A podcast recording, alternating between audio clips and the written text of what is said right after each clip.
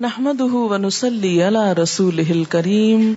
أما بعد، فأعوذ بالله من الشيطان الرجيم. بسم الله الرحمن الرحيم. رب اشرح لي صدري ويسر لي أمري. واحلل عقدة من لساني يفقه قولي. يا أيها الذين آمنوا، اے لوگو جو ایمان لائے ہو، لا تدخلوا بیوت النبی. نہ تم داخل ہو نبی صلی اللہ علیہ وسلم کے گھروں میں اللہ لکم الى تعام مگر یہ کہ اجازت دی جائے تمہارے لیے طرف کھانے کے۔ غیر ناظرین انا ہو نہ دیکھنے والے یا نہ انتظار کرنے والے اس کے پکنے کا۔ ولیکن اذا دعی تم فدخلو لیکن جب تم بلائے جاؤ تو داخل ہو جاؤ۔ فضا تائم تم فن تشرو پھر جب تم کھا لو تو منتشر ہو جاؤ۔ ولا مستنسین لحدیث اور نہ آرام پانے والے باتوں میں۔ ان نذالکم کان یؤذن نبی بے شک یہ بات اذیت دیتی ہے نبی صلی اللہ علیہ وسلم کو۔ فیستحیی منکم تو وہ شرماتے ہیں تم سے۔ واللہ لا یستحیی من الحق۔ اور اللہ حق بات کہنے میں نہیں شرماتا۔ اس آیت کا خاص سبب نزول یہ ہے کہ آپ صلی اللہ علیہ وسلم کی دعوت پر حضرت زینب کے ولیمے میں صحابہ کرام تشریف لائے۔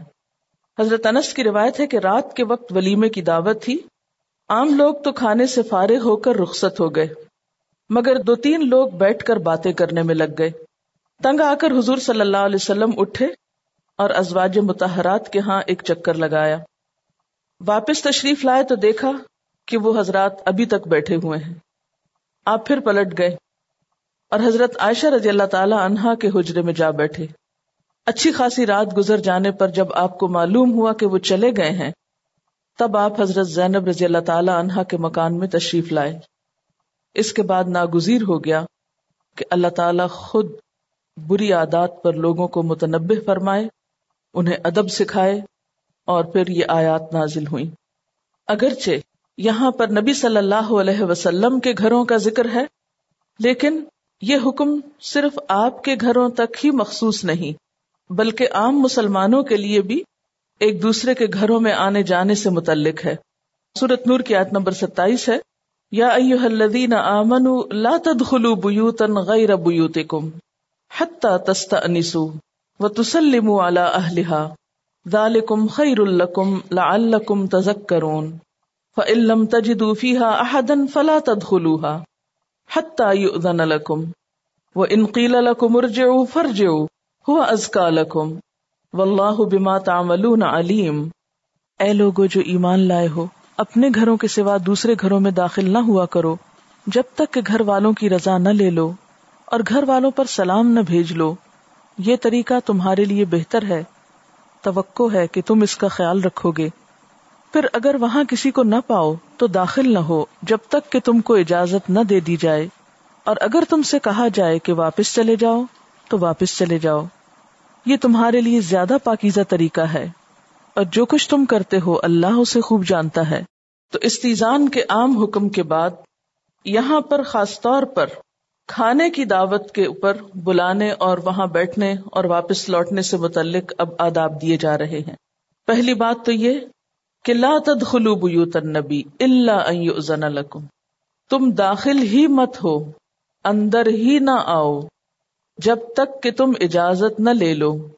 اور یہاں کیا مراد ہے؟ جب تک تمہیں آنے کی دعوت نہ دی جائے، کیونکہ آگے لفظ لگا ہوا ہے الا تعامن کھانے کی طرف۔ تو اس کا مطلب یہ نہیں کہ صرف کھانے کے موقع پر اس ادب کا خیال رکھنا ہوگا اور عام حالات میں نہیں، دونوں صورتوں میں اس ادب کو ملحوظ رکھنا ہوگا۔ خواہ کھانے کے لیے یا کسی بھی اور کام کے لیے۔ کسی کے گھر میں داخل ہونے کے لیے حکم کیا ہے کہ اجازت لے کر اندر داخل ہو۔ بغیر اجازت کے مت آؤ۔ اور خصوصی طور پر دعوت میں بن بلائے نہ جا دھم کو۔ اس کے بارے میں حدیث بھی ہمیں ملتی ہے۔ جو شخص کسی کی دعوت میں بن بلائے چلا جائے، وہ ایسا ہے جیسے چور بن کے داخل ہوا اور ڈاکو بن کے نکلا۔ یعنی اس کو چور ڈاکو سے تشبیح دی گئی ہے۔ اگر کبھی ایسا ہو جائے کہ مثلاً آپ کو کسی نے بلایا ہے اور اتنے میں آپ کے گھر میں کوئی قریبی رشتے دار آ گیا ہے یا کوئی دوست آ گئے اب آپ ان کو گھر پہ چھوڑ کے بھی نہیں جا سکتے۔ ساتھ لے جائیں تو برا ہے۔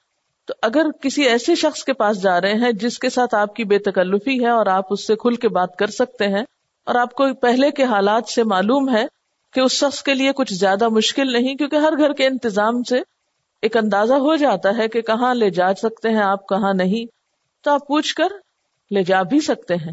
لیکن اس کے لیے پہلے سے اجازت ضروری ہے، کیونکہ بعض اوقات برتنوں کا انتظام بھی بلانے والوں کی تعداد کے مطابق ہوتا ہے۔ پھر ایسے میں اگر بن بلائے بغیر اطلاع دیے، بغیر صاحب خانہ کے ہوسٹ کے، علم کے زیادہ تعداد میں لوگ آ جائیں تو اس کے لیے سخت پریشانی کا سبب بنتا ہے۔ غیر ناظرین اناہ۔ ناظرین کا یہاں معنی منتظرین ہے۔ اور اناہ انا کہتے ہیں کسی وقت اور چیز کی غایت کو اور پختگی کو۔ اور یہاں مراد کیا ہے؟ اس کا پکنا یعنی کسی چیز کی تیاری اور پکنے کا وقت۔ یعنی اگر کھانے کے لیے بھی بلایا جائے تو بہت ارلی نہ آ بیٹھو۔ بہت جلدی مت آ جاؤ کہ ابھی کھانا پکا ہی نہیں کہ کھانے کے لیے پہنچ جاؤ۔ کیونکہ اس صورت میں صاحب خانہ کو بہت تکلیف ہوتی ہے۔ اور وہ تکلیف کیا؟ کہ وہ آنے والوں کو اٹینڈ کرے یا کھانے کی طرف توجہ کرے۔ وہ وقت گھر والوں کی بہت آزمائش کا ہوتا ہے جب انسان کا دھیان دو طرف ہوتا ہے۔ کہ ایک طرف اس کی توجہ ہے آنے والوں کی طرف اور دوسری طرف توجہ ہے کھانا پکانے کی طرف۔ اب ایسے میں آپ سوچ سکتے ہیں کہ دو طرف توجہ رکھ کے جو کام کیا جائے ان میں سے کون سا درست ہو سکتا ہے۔ اور ویسے بھی کام کے وقت اگر کوئی کندھوں پہ سوار ہو تو آپ کام کر ہی نہیں سکتے۔ خواہ وہ کھانا پکانے کا کام ہو یا لکھنے پڑھنے کا کام ہو یا کسی بھی طرح کی اور مصروفیت یا مشغولیت ہو۔ اگر ہر وقت کوئی شخص آپ کے آس پاس رہے تو آپ کو کام کرنے میں یکسوئی ہو ہی نہیں سکتی۔ اس لیے کیا حکم دیا گیا؟ کہ نمبر ایک، کسی کے گھر میں اجازت کے بغیر اندر مت آؤ۔ نمبر دو، کھانے کے وقت پہ نہ آؤ۔ نمبر تین، اگر کھانے کے لیے بلایا گیا ہے تو جب تک کھانا پک نہ چکے اس وقت تک نہ آؤ۔ کیونکہ اتنا اندازہ تو ہر ایک کو ہو سکتا ہے کہ کھانے کا وقت کیا ہے۔ عموماً اب تو اس مشقت اور دقت سے بچنے کے لیے لوگ وقت بھی ساتھ بتا دیتے ہیں۔ کہ بارہ بجے آئیے یا دو بجے آئیے یا رات کے آٹھ بجے آئیے یا دس بجے آئیے اور یہ چیز سنت کے زیادہ قریب ہے کہ دوسرے کو اور خود کو اذیت اور مشقت سے بچایا جائے۔ ولا کن ادا دعی تم فد لیکن جب تم بلائے جاؤ تو داخل ہو جاؤ۔ یعنی یہاں سے کیا پتا چلتا ہے کہ دعوت قبول کرنی چاہیے۔ ایک مسلمان کے دوسرے پر جو حقوق ہیں، اس میں ایک تو سلام کا جواب دینا، چھینکنے والے کی چھینک کا جواب دینا، بیمار ہونے پر عیادت کرنا، اگر وہ کھانے کے لیے بلائے تو دعوت قبول کرنا، فوت ہو جائے تو جنازے پہ جانا فضا ٹائم تم جب دعوت قبول کر چکو اور کھانا کھا لو فن تشرو تو پھر اٹھ جاؤ، گھروں کو واپس جاؤ، کیونکہ یہ چیز بھی دوسروں کو اذیت دینے والی ہے کہ انسان کھانا کھانے کے بعد اہل خانہ کو بہت دیر تک باتوں میں لگائے رکھے، کیونکہ عموماً ایسا ہوتا ہے کہ گھر والوں کو برتن بھی سمیٹنے ہیں، پھر دن بھر کی تھکاوٹ سے آرام بھی کرنا ہے۔ کیونکہ قدرتی طور پر اگر باہر سے لوگ آ رہے ہیں تو آنے کی ایک ٹینشن اور تیاری اور ایک غیر معمولی انتظام میں انسان کو ایک تکلیف تو اٹھانا پڑتی ہے۔ پھر اگر آنے والے آ کر پہلے کھانے کا مزہ اٹھائیں، پھر باتوں کا مزہ لیتے رہیں اور گھر والے کو پریشان کریں اور رات گئے تک جان ہی نہ چھوڑیں، تو ایسی صورت میں اللہ سبحان و تعالی کو اس بات پر حیا آتی ہے کہ اہل ایمان اور مسلمان اس قسم کی بد اخلاقی کا مظاہرہ کریں۔ اس لیے کیا فرمایا؟ فضا تائم تم فن تشرو جب کھانا کھا چکو تو پھر منتشر ہو جاؤ۔ جس مقصد کے لیے بلایا گیا تھا وہ مقصد ختم ہو چکا۔ ولا مستنسین الحدیث اور نہ تم انس پاؤ یعنی نہ مشغول ہو لحدیث ان باتوں میں، کیونکہ عموماً بعد میں بیٹھنے کا مقصد کیا ہوتا ہے؟ گپ شپ کرنا۔ اچھا دیکھنے میں کیا آتا ہے؟ کہ گھر والے تو کھانے کے بعد برتن سمیٹنے لگتے ہیں، کبھی ادھر اٹھتے ہیں، کبھی ادھر اٹھتے ہیں۔ لیکن عموماً جو لوگ دعوت پر گئے ہوتے ہیں، وہ آپس میں ایک دوسرے سے بہت بات چیت شروع کر دیتے ہیں۔ یعنی گھر والے کا انٹرسٹ ہو یا نہ ہو، بعض صورتوں میں تو گھر والوں کا اصرار ہوتا ہے۔ اور بعض صورتوں میں وہ اصرار بھی محض تکلف کی وجہ سے ہوتا ہے۔ کیونکہ سب ایسا کرتے ہیں اور آپ نے نہیں کیا تو پھر آپ برے بنیں گے یا لوگ کیا کہیں گے؟ خواہ رات دیر سے سونے کی وجہ سے صبح کی نماز نہ پڑھے اللہ تعالیٰ سے کوئی حیا نہیں۔ نماز قضا کرنے میں کوئی جرم نہیں۔ ہاں لوگوں کا منہ دیکھتے رہو اور رات دیر تک انہیں تکلفن بیٹھنے کی دعوت دیتے رہو۔ اور پھر عموماً وہ بات بھی کسی مقصد کی نہیں ہوتی بے مقصد فضول قسم کی بات چیت، گپ شپ، ہنسی مذاق، ملکی سیاست یا بین الاقوامی سیاست پر ڈسکشن اور بیکار قسم کی لغ باتیں، جس میں کچھ غیبت، کچھ چگلی کچھ الزام تراشی، کچھ گوسپس تو یہ سب کچھ مل کر دین اور دنیا دونوں کی خرابی کا باعث بنتا ہے۔ کیونکہ جب انسان اپنی زبان سے اس قسم کی باتیں نکالتا ہے، تو اس سے دین کا نقصان ہے اور اسی طرح آخرت کا نقصان تو دین کے نقصان پر ہے۔ یہ نہیں ہو سکتا کہ دین کا نقصان ہو اور پھر آخرت بچ جائے انسان کی۔ اور پھر نتیجہ تن کیا ہوتا ہے کہ ایسی باتیں جب حد سے بڑھتی ہیں تو عموماً انسانوں کے باہم تعلقات بھی متاثر ہوتے ہیں۔ اس لیے خاص طور پر جس چیز سے منع کیا گیا کھانے کے بعد وہ لمبی چوڑی باتیں ہیں۔ ولا مستنسین لحدیث اور نہ آرام پانے والے، مشغول ہونے والے باتوں میں۔ ان ذالکم کان یؤذن نبیہ بے شک یہ بات نبی صلی اللہ علیہ وسلم کو اذیت دیتی ہے، تکلیف دیتی ہے۔ فیستحیی منکم۔ تو وہ شرماتے ہیں تم سے۔ اس وجہ سے وہ بات کہہ نہیں پاتے۔ تم کو تمہارے منہ پہ سمجھا نہیں سکتے۔ اس دور میں گھروں کا طریقہ کچھ یوں ہوتا تھا کہ ایک ہی جگہ پر کھانا بھی پکڑا ہوتا تھا۔ مثلاً ایک سہن ہے یا ایک کمرے کا گھر ہے، تو وہیں کھانا پک رہا ہے، وہیں بیٹھنے والے بیٹھے ہیں، وہیں مہمانوں کو سرو کیا جا رہا ہے۔ تو اب آپ خود سوچے ذرا امیجن کریں کہ اگر کسی کا گھر چھوٹا ہے، جیسے عام طور پر ہمارے ملک کی جو آبادی کی کثرت ہے، اس میں اگر آپ گھروں کا سائز دیکھیں، تو بازو کہتے ایک یا دو کمروں کا گھر ہوتا ہے۔ برامدے میں ہی کھانا پک رہا ہے، وہیں کچن بنا ہوا ہے، وہیں لوگ سو رہے ہیں، وہیں آنے والوں کو بٹھایا جا رہا ہے۔ الگ سے ڈرائنگ رومز نہیں ہیں۔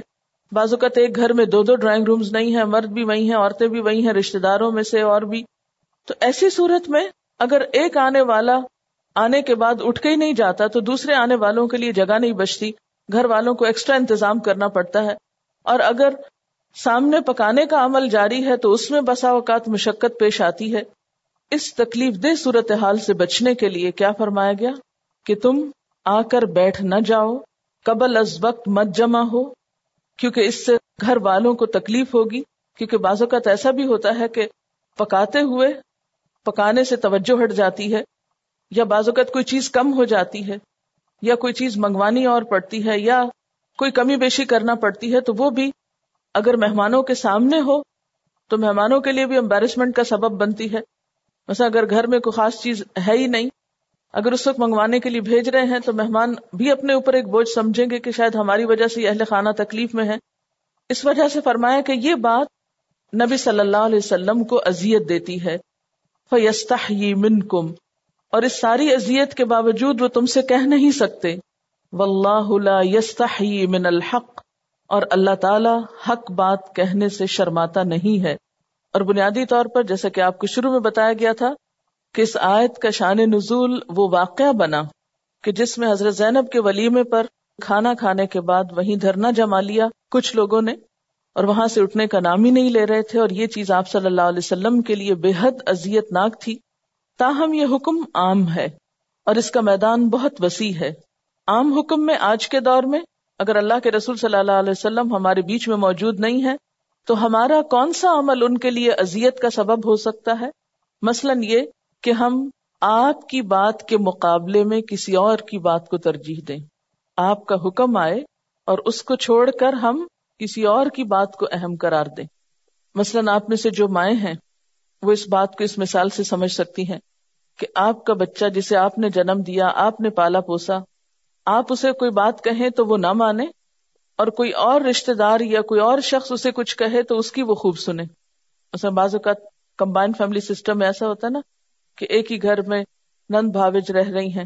تو بعض اوقات ماں تو اپنے اور کاموں میں بہت مصروف ہوتی ہے اور گھر کے دوسرے افراد جو ہیں وہ بچوں کو بازو کا جائز بازو کا ناجائز، لاڈ پیار کے ساتھ اپنا گرویدہ بنا لیتے ہیں۔ پھر اگر مائیں ان کو کسی چیز سے منع کرتی ہیں تو ماں کی تو وہ سنتے ہی نہیں۔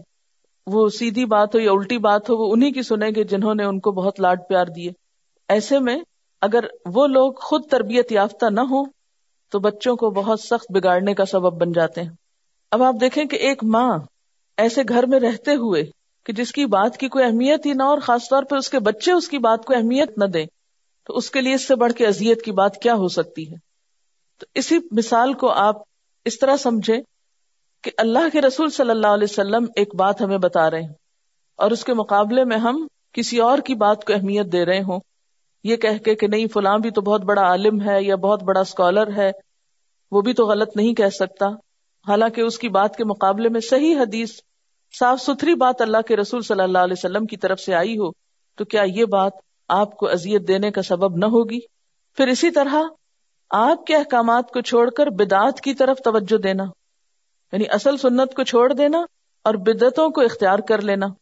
زندگی کے مختلف مواقع پر نبی صلی اللہ علیہ وسلم کے طریقہ کار کو اور طرز عمل کو چھوڑ کر زمانے کے یا وقت کے خود ساختہ قوانین کو اختیار کرنا۔ یہ بھی آپ کو اذیت دینے کے مترادف ہے۔ یا پھر دین کا مذاق اڑانا۔ آپ سوچئے کہ اللہ کے رسول صلی اللہ علیہ وسلم کتنی تکلیف کے ساتھ ہمیں دین پہنچا کر گئے۔ آپ نے اس راہ میں ایک ایک دن اور ایک ایک رات کیسی کیسی تکلیفیں سہی ہیں۔ لیکن آج ہم نے اس دین کا حال کیا کر دیا۔ دوسرے تو کیا کہتے ہم خود ہی اس کے احکامات کا مذاق اڑانے والے ہیں اور پھر صرف آپ کی بات کے مقابلے میں دوسروں کی بات کو ترجیح نہیں، بعض اوقات آپ کی بات کی مخالفت بھی کرتے ہیں۔ یعنی قرآن پاک کے حکم کی مخالفت کرتے ہیں، نبی صلی اللہ علیہ وسلم کے حکم کی کھلم کھلا مخالفت کرتے ہیں، ان باتوں کا مذاق اڑاتے ہیں، ان پر عمل کرنے والوں کا مذاق اڑاتے ہیں۔ یہ سب چیزیں نبی صلی اللہ علیہ وسلم کو خوش کرنے والی تو نہیں ہو سکتی۔ اسی طرح آپ دیکھیے کہ دعوت کے علاوہ تحائف کے معاملے میں بھی ہماری رہنمائی کی گئی ہے۔ اس کے بارے میں قرآن و سنت سے ہمیں بہترین گائیڈنس ملتی ہے، تو آئیے دیکھتے ہیں کہ وہ کیا ہے۔ وما آتی تم مر ربن اور جو بھی تم دیتے ہو، کوئی بھی ربا۔ لیئر بوا تاکہ وہ بڑھ جائے۔ فی اموال الناس، لوگوں کے مالوں میں۔ فلا یربو اند اللہ وہ نہیں بڑھتا اللہ کے ہاں۔ وما آتی تم من زکاتن اور جو بھی تم دیتے ہو زکات میں سے۔ تریدون وجہ اللہ، تم چاہتے ہو اللہ کی رضا فَأُولَئِكَ الْمُدْعِفُونَ تو یہی لوگ دراصل اپنا مال بڑھانے والے ہیں، زیادہ کرنے والے ہیں۔ قرآن مجید کی یہ پہلی آیت ہے، جو سود کی مذمت میں نازل ہوئی ہے۔ اس میں صرف اتنی بات فرمائی گئی ہے کہ تم لوگ تو سود یہ سمجھتے ہوئے دیتے ہو کہ جس کو ہم یہ زائد مال دے رہے ہیں، اس کی دولت میں اضافہ ہوگا۔ اس سے اس کا مال بڑھے گا۔ لیکن در حقیقت اللہ کے نزدیک سود سے دولت بڑھتی نہیں، بلکہ زکوٰۃ سے دولت میں اضافہ ہوتا ہے۔ زکوٰۃ مال کو بڑھانے کا سبب بنتی ہے۔ ربا کیا ہوتا ہے؟ کل قرض جر نف ان فہو ربن۔ کل قرض ہر قرض، جر نف ان جو نفع کھینچ لائے، فہو ربن۔ تو وہ ربا ہوتا ہے۔ یعنی جس قرض سے اضافی مال واپس ملے، آپ نے کسی کو اس کی ضرورت میں قرض دیا۔ جب واپس لیا تو زیادہ لیا۔ تو یہ جو زیادہ ہے ایکسٹرا ہے، یہ ربا ہوتا ہے، کیونکہ ربا کا لفظی معنی کیا ہوتا ہے؟ بڑھنا، اضافہ ہونا۔ تو ربا اس مال کو بھی کہتے ہیں جو کسی کو سودی قرض کے طور پر دیا جائے، اور اس سود کو بھی کہتے ہیں جو کسی قرض پر حاصل کیا جائے۔ اس آیت کے بعد پھر سورت البقرہ کی آیات نازل ہوئی جن میں آتا ہے یم حق اللہ الربا و یورب صدقات اللہ سود کو مٹانا چاہتا ہے اور صدقات کو بڑھاتا ہے، صدقات کو نشو نما دیتا ہے۔ اور پھر اس کے بعد سورت عال عمران وغیرہ میں مزید کچھ آیات سود کی حرمت کے بارے میں نازل ہوئی وما آتی تم من زکاتن اور جو تم دیتے ہو زکات میں سے یعنی بطور زکات کسی کی مدد کو جو دیتے ہو، اور وہ کیوں دیتے ہو؟ تریدو نہ وجہ اللہ۔ بدلا نہیں چاہتے، بلکہ اللہ کی رضا بدلے میں چاہتے ہو۔ فلا المدعفون تو اسی کے دینے والے در حقیقت مال بڑھاتے ہیں۔ یہاں پر ربا کی جو ایک اور تعریف کی گئی ہے، یا ایک اور معنی میں سائد کو لیا گیا ہے، وہ کیا مانا ہے؟ ابن عباس اور متعدد صحابہ اور تابعین نے اس آیت میں لفظ ربا سے مراد سود نہیں لیا، بلکہ اس سے مراد وہ ہدیہ یا توحفہ ہے جو کوئی غریب آدمی کسی مالدار کو یا رعایا کا کوئی شخص، بادشاہ کو یا حکمران کو یا کوئی خادم اپنے مخدوم یا آقا کو اس نیت سے دیتا ہے کہ اس کے بدلے میں مجھے مالک اس سے زیادہ دے گا۔ یعنی جس کو میں نے دیا ہے وہ مجھے بدلے میں اس سے زیادہ دے گا۔ یعنی ایک غریب شخص کسی امیر کو توحفہ دے رہا ہے۔ ہوتا ہے نا مثلا رشتے داروں میں ہی کوئی غریب ہے، کوئی امیر ہے۔ تو جب غریب غریب کو دیتا ہے تو معمولی سی چیز دیتا ہے۔ لیکن امیر کو دیتا ہے تو کوئی بڑی چیز دیتا ہے۔ کیوں بڑی دیتا ہے؟ تاکہ اس سے بدلے میں مجھے اس سے زیادہ ملے۔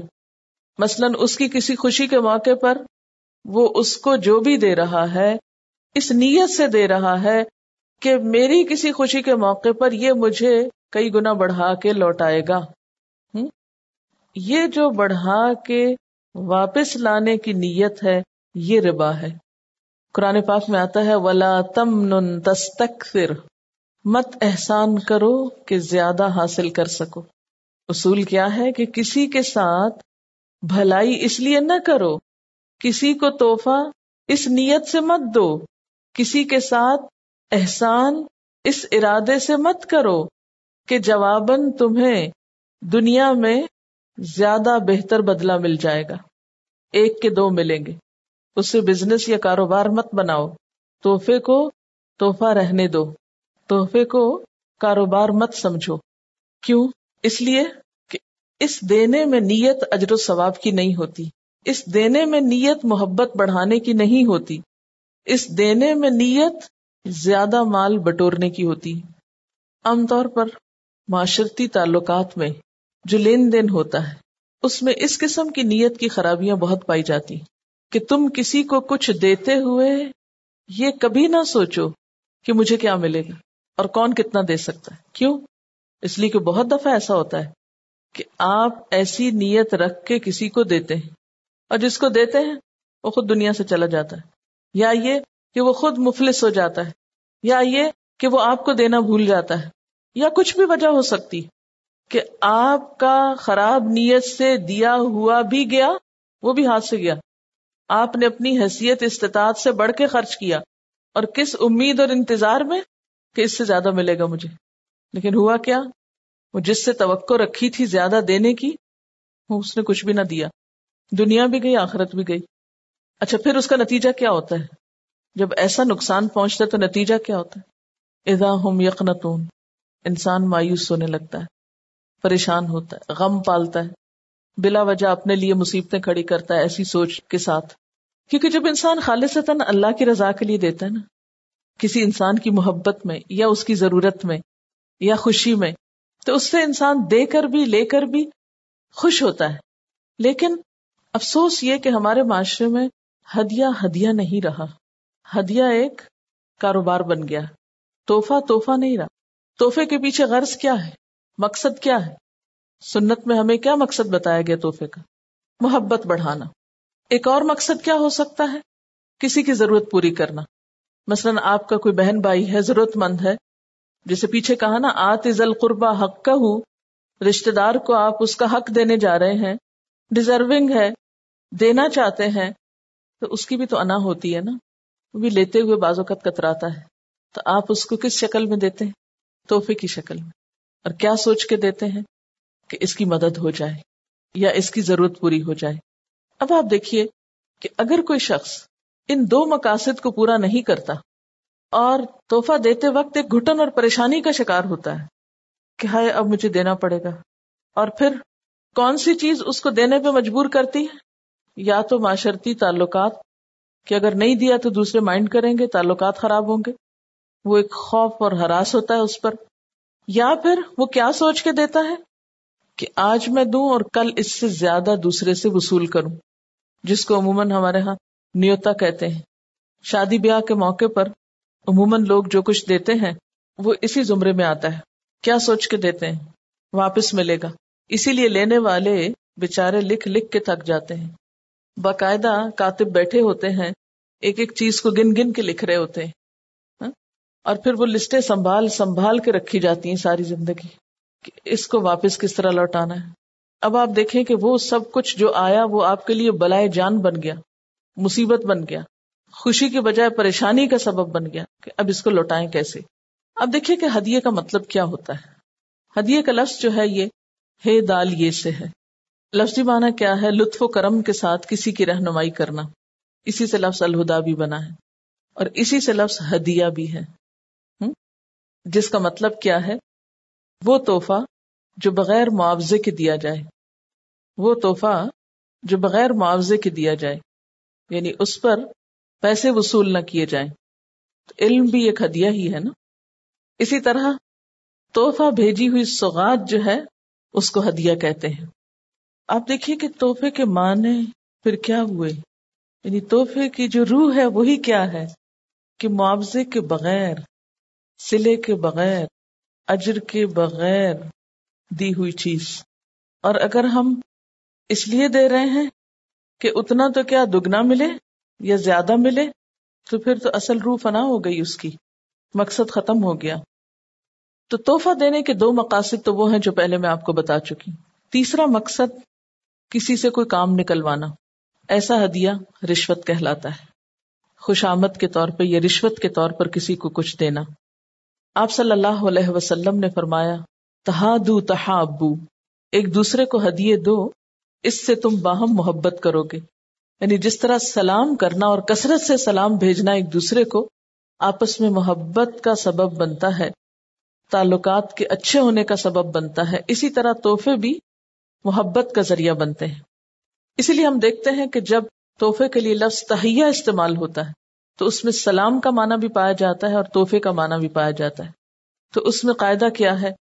اذا حییتم بتحیت فحیو باحسن منها اور ردوها کہ جب تم دعائیں زندگی دیے جاؤ تہیا کا لفظی مانو یا سلام بھیجے جاؤ، یا گریٹ کیے جاؤ، یا توحفہ دیے جاؤ، جو ایک ضمنی مانا اس کا نکلتا ہے، تو کیا کرو؟ فہائیو بے آسن منہا، تو اس سے بہتر کے ساتھ لوٹاؤ، اور دوہا یا اسی کو لوٹا دو یعنی سلام کا جواب لازمی طور پر دو۔ سلام کے بارے میں بھی آپ جانتے ہیں کہ آپ صلی اللہ علیہ وسلم نے کیا فرمایا کہ خدا کی قسم تم لوگ اس وقت تک جنت میں نہیں جا سکتے جب تک کہ تم مومن نہ ہو۔ تم مومن نہیں بن سکتے جب تک کہ تم باہم محبت نہ کرو۔ دیکھیے کہ ایمان کیا ہے؟ محبت کو عام کرنے کا دوسرا نام ہے۔ لوگوں کو جوڑنے کا ذریعہ ہے۔ اور ہم ایمان کو محض ایک ریچول کے طور پہ لیتے ہیں۔ پر میں مومن ہی نہیں جب تک محبت نہ کرو۔ اور کیا میں تمہیں نہ بتاؤں وہ طریقہ؟ کہ اس پہ عمل کر کے تم باہم محبت کرنے لگو۔ افش السلام بین کو سلام کو اپنے درمیان عام کر دو۔ اور اگر تہیے کو ہم سلام کے علاوہ توحفے کے معنی میں لیں، تو توحفہ دینے کا مقصد بھی کیا ہے؟ کہ محبتیں عام ہوں، تعلقات اچھے ہوں۔ تو اس سے کیا پتا چلتا ہے کہ توحفہ ضروری نہیں کہ کوئی بہت قیمتی چیز ہو، بہت ایکسپینسو ہو۔ آپ صلی اللہ علیہ وسلم نے فرمایا لا تحقرن نجارت لجارتها ولو شق فر سے نشاتن کوئی پڑوسن اپنی پڑوسن کو حقیر نہ سمجھے، اگرچہ اس کا بھیجا ہوا ہدیہ بکری کا آدھا پایا ہی کیوں نہ ہو۔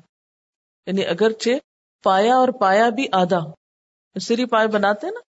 تو عام طور پر لوگ کھانا نہیں چاہتے پسند نہیں کرتے بعض لوگ اس کو، یا اس کو حقیر چیز سمجھتے ہیں۔ تو فرمایا کہ اگر کوئی پڑوسن اپنی پڑوسن کو توحفے میں بکری کا پایا اور پایا بھی پورا نہیں، آدھا بھیج دیتی ہے، تو اس کی وجہ سے اس کو حقیر نہ سمجھا جائے کہ لو، دیکھو کیا بھیجا۔ یہی رہ گیا تھا۔ کیا ضرورت تھی اس کے بھجوانے کی؟ حضرت ابو حرارہ رضی اللہ تعالیٰ عنہ بیان کرتے ہیں کہ رسول اللہ صلی اللہ علیہ وسلم نے فرمایا، اگر مجھے ایسی دعوت میں مدعو کیا جائے جہاں ضیافت کا سامان ایک دستی ہو یا ایک پایا ہو، دستی کیا آگے والا پایا؟ تو میں اس دعوت کو بھی قبول کروں گا۔ اور اگر مجھے ایک دست یا ایک پایا بطور ہدیہ دیا جائے تو میں اسے بھی قبول کروں گا۔ یعنی اس میں ایک اور بات یہ پتا چلتی کہ دعوت بھی قبول کرنی چاہیے اور تحفہ بھی قبول کرنا چاہیے۔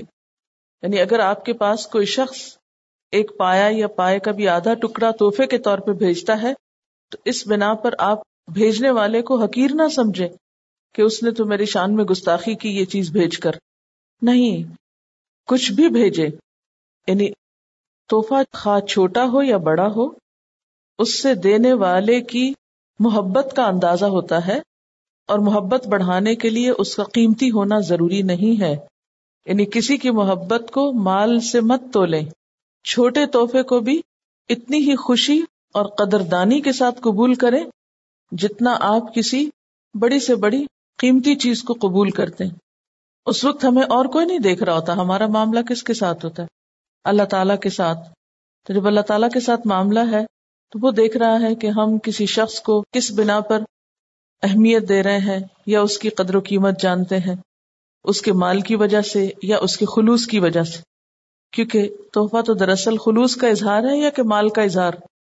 ہوں خلوص کا۔ تو تحفے میں کیا ڈھونڈنا چاہیے؟ خلوص ڈھونڈنا چاہیے یا مال ڈھونڈنا چاہیے؟ خلوص، جو اس کی اصل روح ہے۔ کہ تہادو، تحابو، اور پھر تحفے کا بدلہ بھی دینا چاہیے۔ حضرت عائشہ رضی اللہ تعالی عنہا بیان کرتی ہیں کہ رسول اللہ صلی اللہ علیہ وسلم ہدیہ قبول فرمایا کرتے تھے اور اس کا بدلہ بھی دیا کرتے تھے۔ اور تحفہ دے کے واپس لینا انتہائی ناپسندیدہ۔ حضرت ابن عباس بیان کرتے ہیں کہ رسول اللہ صلی اللہ علیہ وسلم نے فرمایا ہبا کر کے واپس لینے والا اس کتے کی طرح ہے جو قے کر کے اس کو چاٹ لے۔ یعنی خود ہی وامٹ کر کے خود ہی اس کو دوبارہ کھا لے۔ اسی لیے ہم دیکھتے ہیں کہ آپ صلی اللہ علیہ وسلم نے ہدیے کی چیز کو دوبارہ خریدنے سے بھی منع کر دیا۔ حضرت عمر بن خطاب بیان کرتے ہیں کہ میں نے ایک گھوڑا راہ خدا میں سواری کے لیے دیا۔ گھوڑا جس کے پاس تھا اس نے اسے ضائع کر دیا یعنی دھیان نہ رکھا، اس کا وقت پہ کھلایا پلایا نہیں۔ بس میں نے چاہا کہ میں اسے اس شخص سے خرید لوں۔ اور میرا خیال تھا کہ وہ اسے سستا بیچ دے گا۔ میں نے اس کے بارے میں آپ صلی اللہ علیہ وسلم سے پوچھا تو آپ نے فرمایا کہ اسے مت خریدنا۔ یعنی چونکہ توحفہ تھا، دے چکے ہو، تو تم نہیں خریدو اس کو۔ چاہے وہ شخص تجھے اس کو ایک درہم ہی کے بدلے کیوں نہ دے، کیونکہ اپنے صدقے کو واپس لینے والا اس کتے کی مانند ہے جو اپنی کہہ کھاتا ہے۔ اسی طرح آپ صلی اللہ علیہ وسلم کے بارے میں پتا چلتا ہے کہ آپ خوشبو کا تحفہ واپس نہیں کرتے تھے۔ یعنی خوشبو کے تحفے کو پسند کرتے اور اس کو واپس نہیں لوٹاتے تھے۔ پھر اسی طرح حضرت عروا سے روایت ہے کہ حضرت عائشہ رضی اللہ تعالی عنہا نے حضرت عروا سے کہا، بھانجے، ہم پر ایسا وقت گزر چکا ہے، جب ہم ایک چاند دیکھتے پھر دوسرا چاند پھر تیسرا۔ دو مہینے آپ صلی اللہ علیہ وسلم کے گھر میں آگ نہیں جلتی تھی یعنی کھانا نہیں پکتا تھا۔ تو اروا نے کہا، خالہ، پھر تمہاری گزر کس چیز پہ ہوتی؟ آپ لوگ زندہ کیسے رہتے تھے؟ انہوں نے کہا، دو کالی چیزوں پر، کھجور اور پانی۔ کھجور کالی ہوتی ہے نا، تو پانی کو بھی ساتھ کالا کہا گیا تکلیف کے سیگے میں، کیونکہ اربوں کا ایک محاورہ ہوتا ہے، سورج اور چاند کو جب اکٹھا بولتے ہیں تو شمسان کہہ دیتے ہیں، دو سورج، حالانکہ چاند سورج تو نہیں، لیکن ایک طرح سے دیکھا جائے تو سورج سے روشنی لیتا ہے۔ اسی طرح کھجور پانی کو کٹھا اسودان بول دیتے ہیں، دو کالی چیزیں۔ اتنا تھا کہ چند انصاری لوگ یعنی ان کھجور پانی کے علاوہ، اتنا تھا کہ چند انصاری لوگ یعنی جو مدینہ کے لوکلز تھے اور آپ صلی اللہ علیہ وسلم کے ہمسائے تھے۔ ان کے پاس دودھ دینے والی بکریاں تھیں۔ وہ آپ صلی اللہ علیہ وسلم کے لیے اپنی بکریوں کا دودھ توحفے کے طور پر بھیجا کرتے تھے اور آپ صلی اللہ علیہ وسلم ہمیں بھی ان میں سے پلایا کرتے تھے یعنی اپنی ازواج متحرات کو بھی بھیجتے تھے۔ اچھا اسی طرح دوستوں میں جو بے تکلفی ہوتی ہے، اس بے تکلفی میں ایک دوسرے سے کچھ مانگ لینا جو ہے، وہ برا نہیں، یہ اس سوال میں نہیں آتا جو مضموم ہے۔ یعنی سوال کرنا یا کسی سے کچھ مانگنا بھی دو طرح کا ہے۔ ایک مضموم اور ایک محمود۔ مضموم کیا ہے؟ جو ناپسندیدہ ہے، جس کی مذمت کی گئی۔ اور محمود کیا ہے؟ جو پسندیدہ ہے۔ حضرت سہل بن سعد سائدی سے روایت ہے کہ آ حضرت صلی اللہ علیہ وسلم نے مہاجرین میں سے ایک عورت کو یہ کہلا کے بھیجا کہ اپنے غلام سے کہو کہ ہم کو ممبر کی لکڑیاں بنا دے یعنی ممبر تیار کر دے۔ پہلے وہ کھجور کا تنا تھا نا روسٹرم کی طرح اس کو رکھا گیا تھا مسجد نبی میں جس پہ آپ کھڑے ہو کر خطبہ ارشاد فرماتے تھے۔ تو پھر آپ نے باقاعدہ ممبر بنوایا اور اس کے لیے ایک عورت کو پیغام بھیجا۔ مجھے یہ حدیث بہت اچھی لگتی۔ اس نے اپنے غلام کو حکم دیا، وہ غابہ کی طرف گیا اور پھر وہ جنگل کی طرف گیا۔ وہاں سے جھاؤ کی لکڑی کاٹی اور آپ صلی اللہ علیہ وسلم کے لیے ایک ممبر بنایا۔ جب پورا کام کر چکا تو اس عورت نے آپ سے کہلا بھیجا کہ آپ کا کام اس نے پورا کر دیا ہے۔ آپ نے کہا اچھا وہ ممبر میرے پاس بھیج دے۔ پھر لوگ اس کو لے کر آئے اور آپ نے اس کو اٹھا کر وہاں رکھا، جہاں تم اب دیکھتے ہو۔ یعنی جو صحابی حدیث روایت کر رہے تھے۔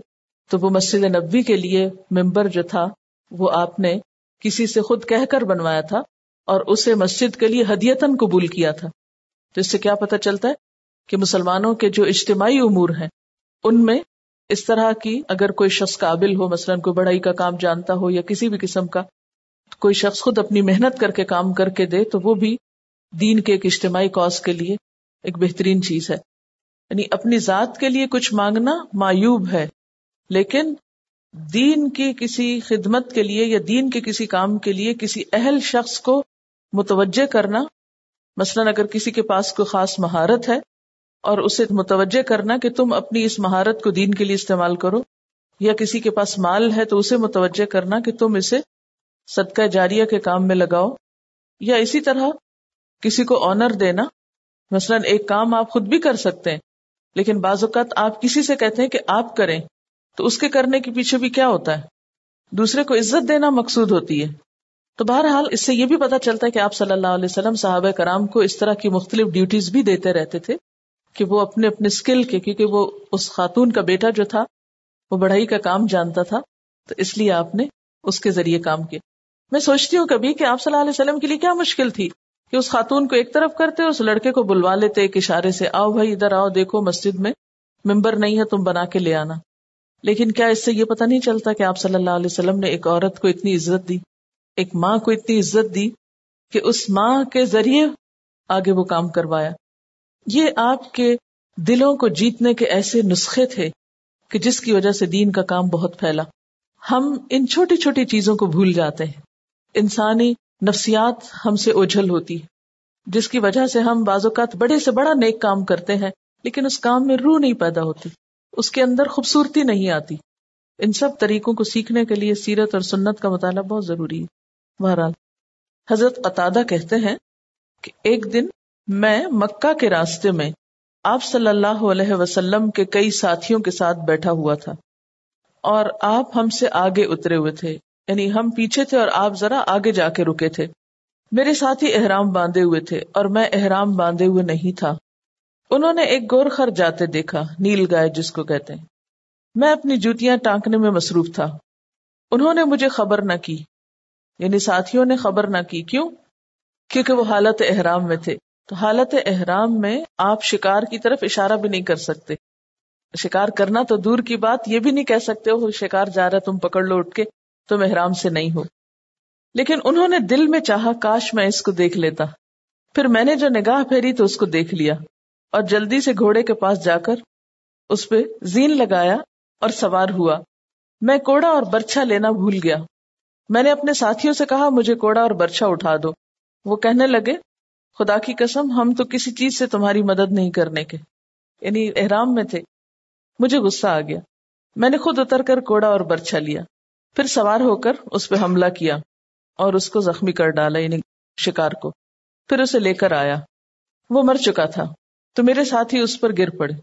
اس کو کھانے لگے یعنی پکا کر۔ پھر ان کو حالت احرام میں اس کھانے میں شک پیدا ہوا کہ ہم تو احرام میں تھے، کھانے کے وقت ہم شریک ہو گئے۔ خیر، ہم وہاں سے چلے اور گور خر کا ایک دست میں نے اپنے پاس چھپا رکھا۔ جب ہم آ حضرت صلی اللہ علیہ وسلم کے پاس جا کر ملے، آپ سے اس کا مسئلہ پوچھا۔ آپ نے فرمایا کچھ گوشت اس کا تمہارے پاس ہے؟ میں نے ارض کیا جی ہاں اور وہ آپ کو دیا گیا۔ آپ نے اس کو کھا کے ختم کیا اور آپ احرام باندھے ہوئے تھے۔ ایک اور حدیث ہے، حضرت صاحب نے آ حضرت صلی اللہ علیہ وسلم کو ایک گورخر تحفہ بھیجا۔ اس وقت آپ ابوا یا ودان میں تھے یعنی حج کا احرام باندھے ہوئے تھے۔ آپ نے تحفہ واپس کر دیا۔ جب آپ نے صاحب کا چہرہ بدلا ہوا دیکھا یعنی ان کو رنج ہوا تحفہ کے واپس کرنے پر، تو آپ نے فرمایا ہم نے صرف اس وجہ سے پھیرا کہ ہم احرام باندھے ہوئے ہیں۔ یعنی اس سے کیا پتا چلتا ہے کہ آپ نے گوشت تو لیا لیکن کیا نہیں لیا؟ جانور نہیں لیا۔ اس کی کیا وجہ تھی؟ یعنی ایک طرف تو آپ توحفہ قبول کرتے تھے اور دوسری طرف آپ قبول نہیں کرتے تھے۔ تو کون سا توحفہ قبول کرتے تھے اور کون سا نہیں؟ اس کے پیچھے کیا وجہ تھی؟ بنیادی طور پر یہاں تو فرق یہ ہے کہ شکار کا جانور آپ نے نہیں لیا نا۔ اور پیچھے جو آپ نے احرام کی حالت میں شکار کا گوشت لے لیا، تو اس سے کیا پتا چلتا ہے؟ کہ گوشت اور جانور میں فرق ہے، ٹھیک ہے؟ نوعیت میں فرق ہو گیا نا؟ اس سے کئی مسائل نکلتے ہیں اور اس میں اہم ترین چیز یہ ہے کہ آپ صلی اللہ علیہ وسلم نے اس کا خود مطالبہ کیا۔ یہ سوال کس قسم کا ہے؟ اس کے بارے میں آپ کیا کہیں گے؟ یعنی اسلام میں سوال کرنا ناپسندیدہ ہے۔ لیکن یہاں ہم دیکھتے ہیں کہ آپ صلی اللہ علیہ وسلم اس سے پوچھتے ہیں کہ کچھ باقی بھی بچا ہے؟ ہوں آپ کا یہ عمل کیسا ہے؟ آپ کا تو کوئی عمل غلط نہیں ہے، تو پھر اس سے کیا پتا چلتا ہے؟ بنیادی طور پر تو آپ صلی اللہ علیہ وسلم احرام کی حالت میں شکار کا گوشت کھانے کا جواز بتانا چاہتے ہیں۔ دوسری بات اس سے یہ پتا چلتی ہے کہ دوستوں کے بیچ میں بے تکلفی بھی ہوتی اور ہونی چاہیے۔ جنت میں نہیں جا سکتے جب تک کہ ایمان نہ ہو، اور ایمان کوئی نہیں ہے جب تک آپس کی محبت نہ ہو۔ ہر ایک اپنے آپ کو پرکھ لے۔ دوسروں کو مت پرکھے اپنے آپ کو پرکھے کہ آپ کے دل میں دوسروں کے لیے کیا جذبات ہیں۔ اور اس کا مطلب صرف چند مخصوص لوگوں کے لیے نہیں، باہم مسلمانوں کے لیے، ایک جگہ اٹھنے بیٹھنے والوں کے لیے۔ تو آپ میں سے ہر ایک دوسرے کے لیے دل میں کیا جذبات رکھتا ہے؟ خیر خواہی کے، محبت کے، احترام کے، اچھی سوچ کے، اچھے گمان کے۔ تو ہم میں سے ہر شخص اس کا جائزہ لے۔ اور اگر نہیں پاتا اپنے اندر ایسی کوئی چیز، تو سوچے کہ اس کی کیا وجہ ہے؟ کیا اس کی وجہ میرے اپنے اندر ہے یا دوسرے کا کوئی قصور ہے؟ اگر اپنے اندر وجہ پائے تو اس کی اصلاح کر لے اور اگر دوسرے کے اندر وجہ پائے تو اس کا بھی حل تلاش کرے۔ ٹھیک ہے نا؟ کیونکہ اس کے بغیر جنت میں جانا مشکل ہے۔ وہ کیوں؟ آپ نے تو قسم کھا کے یہ بات فرمائی کہ نہیں، جب تک باہم محبت نہیں ہوگی جنت میں نہیں جا سکتے۔ کیوں؟ جنت تو خوشیوں کی پیک کی جگہ ہے نا۔ یعنی جنت ایک ایسی جگہ ہے جہاں صرف خوشیاں ہی خوشیاں ہیں۔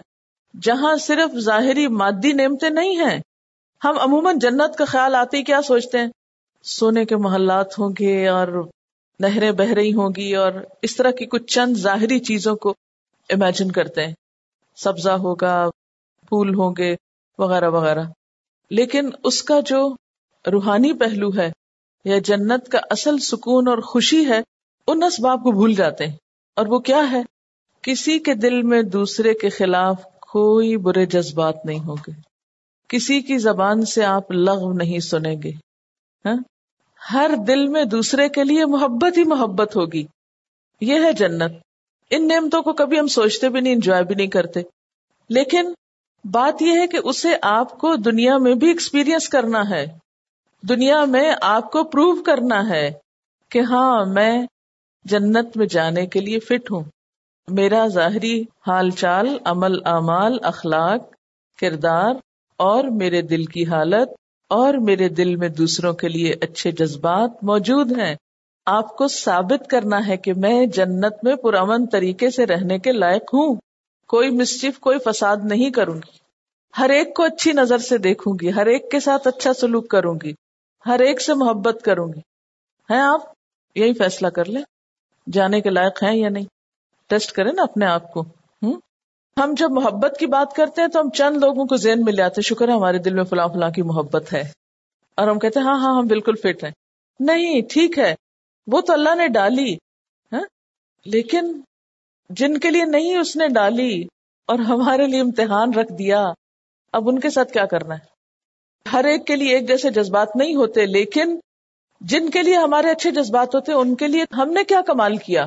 وہ تو وہ اچھے ہیں کہ ہماری محبت کھینچ لی انہوں نے۔ لیکن ہم نے کیا کیا؟ ہماری ایفرٹ کہاں ہے؟ ہماری کوشش کہاں ہے؟ کچھ محبتیں تو آپ کو انعام میں مل گئیں۔ کچھ کے لیے آپ کو کوشش کرنی پڑے گی۔ کچھ کے لیے آپ کو محنت کرنی پڑے گی۔ کہ جو شخص اس لائق نہیں، آپ اس کی طرف بھی تھوڑا متوجہ ہوں۔ اس کی طرف آپ بڑھیں۔ اور اس کے لیے آپ صلی اللہ علیہ وسلم نے خود ہی نسخہ بتا دیا۔ اور وہ کیا ہے؟ سلام میں پہل شروع کر دیں، مسکرانا شروع کر دیں۔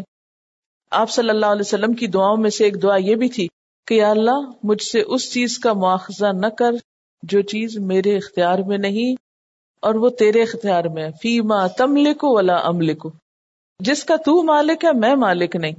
ٹھیک ہے؟ ہم سے یہ بالکل نہیں کہا جا رہا کہ ہم ہر ایک سے بالکل برابر کا معاملہ کریں۔ یہ نہیں ہو سکتا۔ اس لیے کہ سب برابر ہیں بھی کوئی نہیں۔ ہر شخص کی صرف ظاہری حالت ہی مختلف نہیں، اس کی انگلیوں کے جو پور ہیں وہ بھی مختلف ہیں۔ تو سب کے لیے جذبات ایک کیسے ہو سکتے ہیں؟ ہو سکتے ہی نہیں ہیں۔ لیکن جو میں کہنا چاہتی ہوں وہ یہ ہے کہ جو ہم سے محبت کرتے ہیں، ان سے ہم بھی محبت کرتے تو بڑا آسان معاملہ ہے۔ لیکن جو ہم سے بے پرواہی برتتے ہیں، ان کے لیے ہم نے کیا کوشش کی؟ آپ صلی اللہ علیہ وسلم کی سیرت میں یہی چیز تو ملتی ہے۔ کہ جنہوں نے آپ سے دشمنی کی، جنہوں نے آپ سے بے پرواہی برتی، جنہوں نے آپ سے بے رخی برتی، آپ نے ان کو اپنا بنا لیا۔ اور ایسا کرنا ممکن ہے۔